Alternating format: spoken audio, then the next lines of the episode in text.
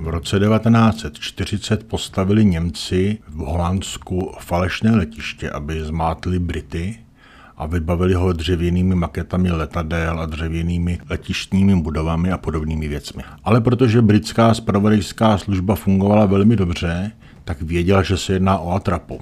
A za několik dní přiletěl kanál jeden jediný britský letoun, zakroužil nad tímto dřevěným letištěm a schodil dřevěnou bombu.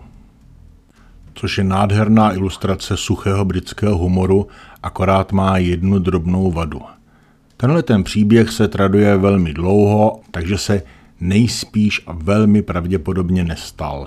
Žádné záznamy se o tom nezmiňují. Britové samozřejmě věděli o maketách, makety se používaly, ale k popisované scénce pravděpodobně nikdy nedošlo.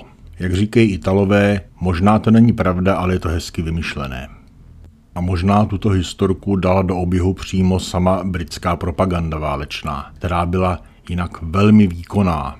Mimo jiné britská válečná propaganda stojí za jedním mýtem, který dodnes považují lidé za pravdivý.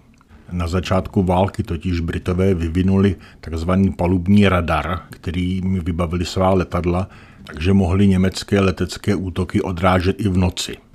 První německé letadlo takhle se střelili v listopadu 1940 a krátce poté jim došlo, že když budou takto pokračovat a budou dál úspěšní, budou muset nějak oficiálně vysvětlit, jak je možné, že dokážou se střelovat letadla v noci.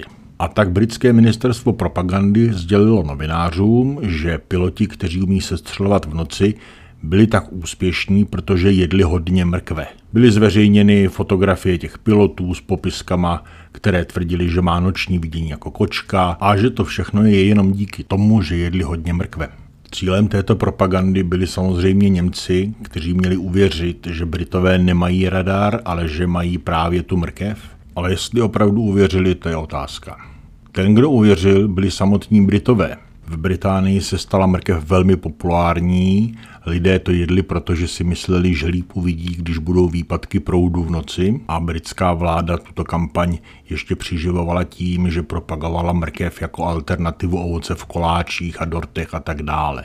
Válka skončila, Němci teda nakonec vyvinuli podobný palubní radar, ale historka o tom, že kdo jí mrkev bude mít dobrý zrak, trvá dál. Skutečnost je taková, že mrkev je velmi bohatá na beta-karoten, což je pro vitamin A, z něhož se vytváří vitamin A a ten napomáhá pro krvování oční sítnice, ale že by vám to zlepšilo zrak, to ne. Mrkev samozřejmě je zdravá, ale na zázračně zlepšené vidění na to opravdu nestačí.